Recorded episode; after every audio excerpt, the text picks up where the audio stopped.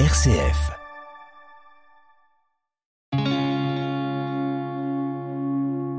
RCF, le béaba du christianisme.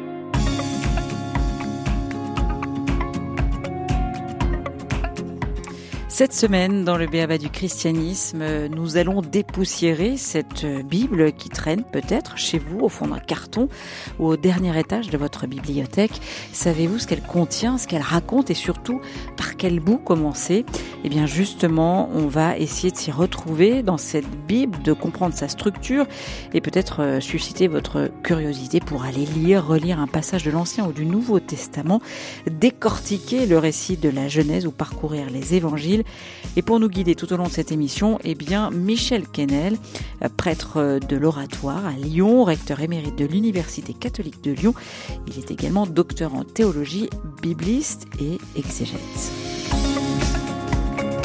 Le béaba du christianisme, Pauline de Torsiac. Michel Quesnel, bonjour. Bonjour. Alors je tiens dans la main cette euh, petite Bible de Jérusalem recouverte de cuir rouge et on ne le dirait pas comme ça mais euh, j'ai en fait entre les mains une véritable bibliothèque. Oui, la Bible n'est pas un livre. D'ailleurs, le mot français Bible vient du grec ta biblia, ça veut dire les livres. Donc en fait, la Bible, bon, ça se présente comme un livre, mais c'est une composition euh, beaucoup plus variée avec des livres différents à l'intérieur.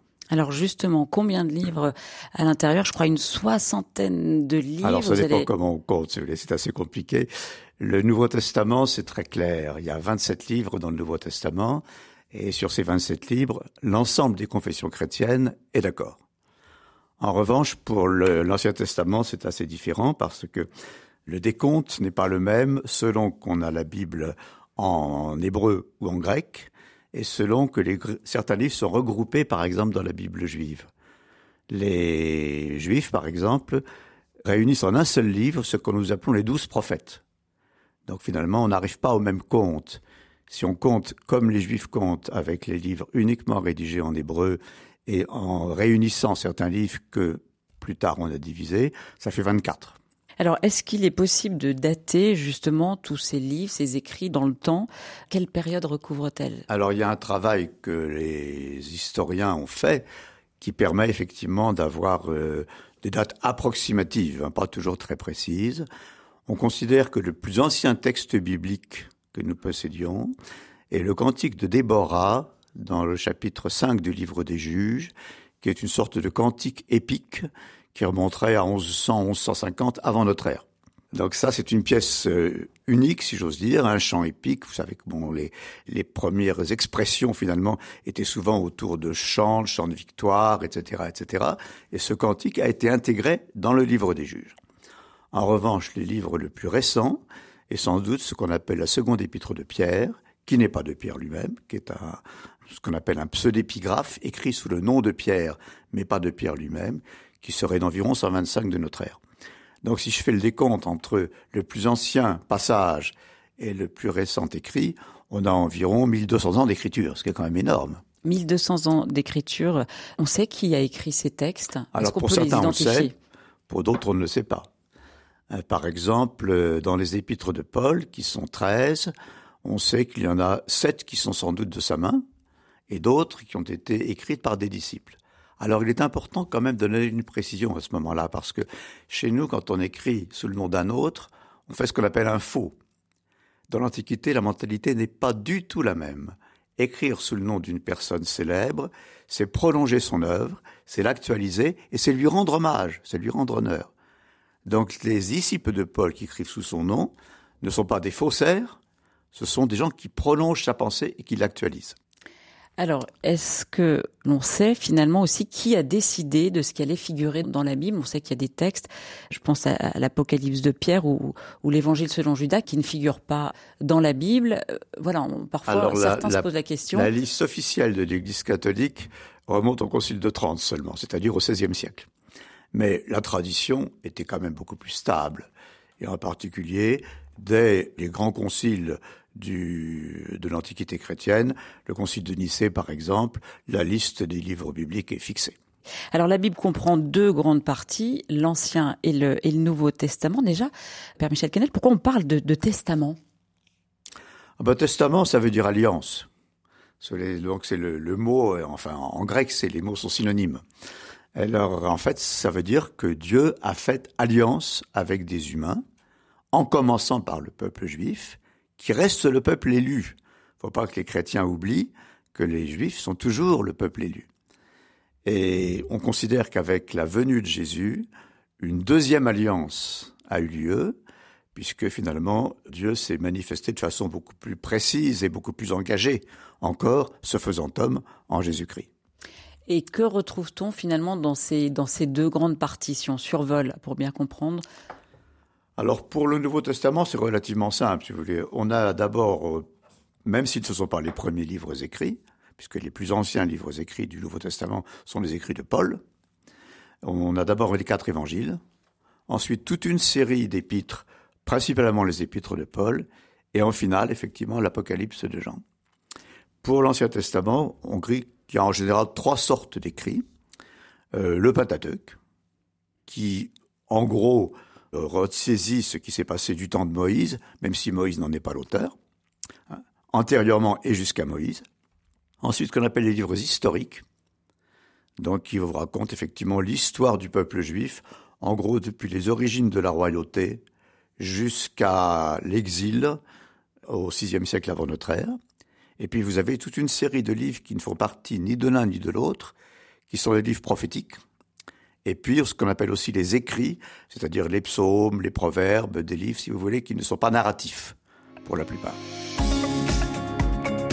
Le béaba du christianisme, Pauline de Torsiac. Comment se repérer dans la Bible? Faut-il un, GPS pour découvrir la Bible? Michel Canel, vous nous aidez à nous y retrouver. Je rappelle que vous êtes recteur émérite de l'Université catholique de Lyon, docteur en théologie, bibliste et exégète.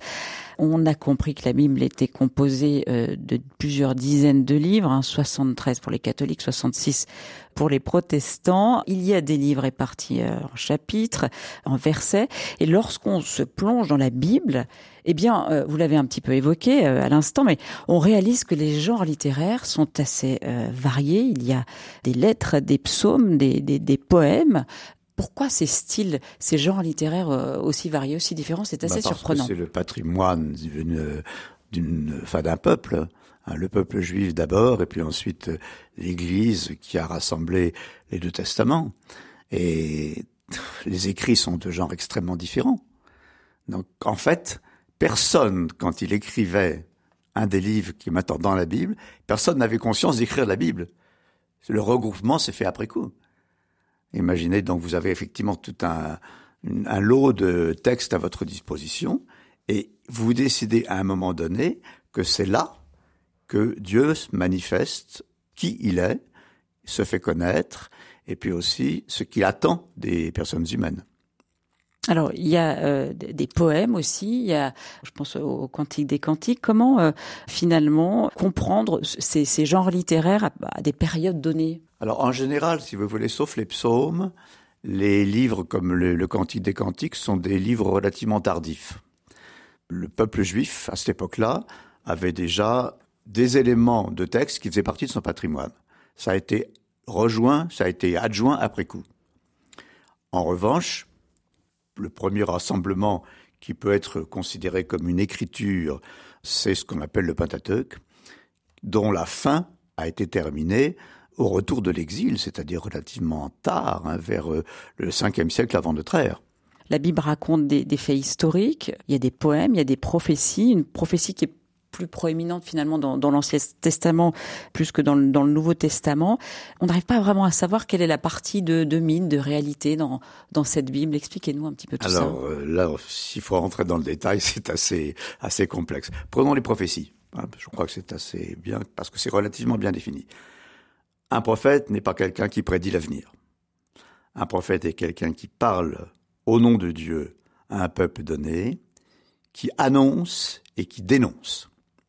C'est-à-dire que finalement, il analyse la façon dont un peuple vit et il euh, valide telle façon de se comporter et il accuse dans d'autres cas.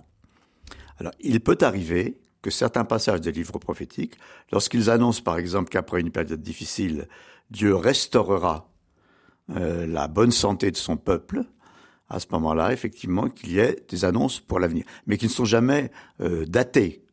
Par exemple, le prophète Isaïe qui annonce effectivement que la jeune femme enfantera un enfant, etc., et qui sera le berger du peuple.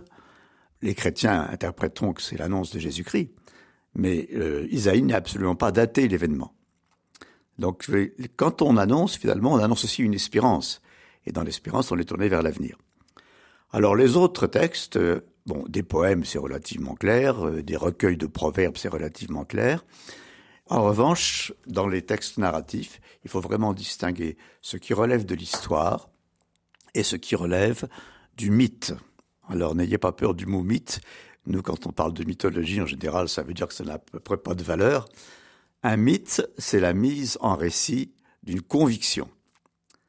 Les onze premiers chapitres de la Genèse sont des chapitres mythiques.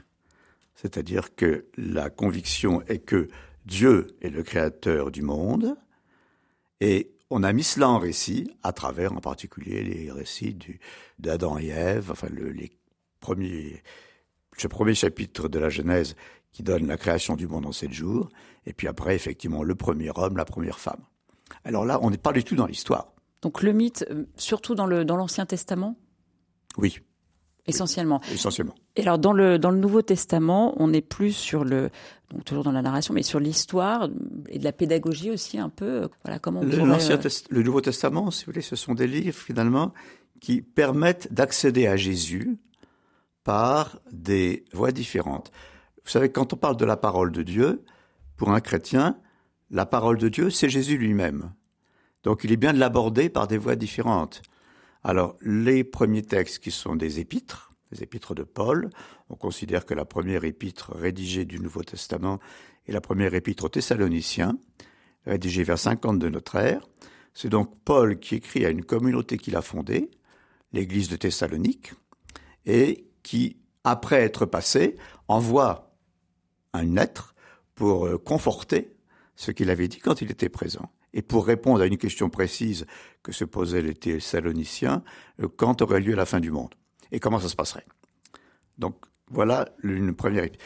En écrivant cette épître, Paul parle de Jésus, mais il raconte pas de choses sur la vie de Jésus. Il raconte la vie des communautés chrétiennes de voilà, l'époque. C'est la vie des communautés chrétiennes qui est en cause et qui est en référence constante à Jésus, qui est le, le phare, si j'ose dire, du christianisme.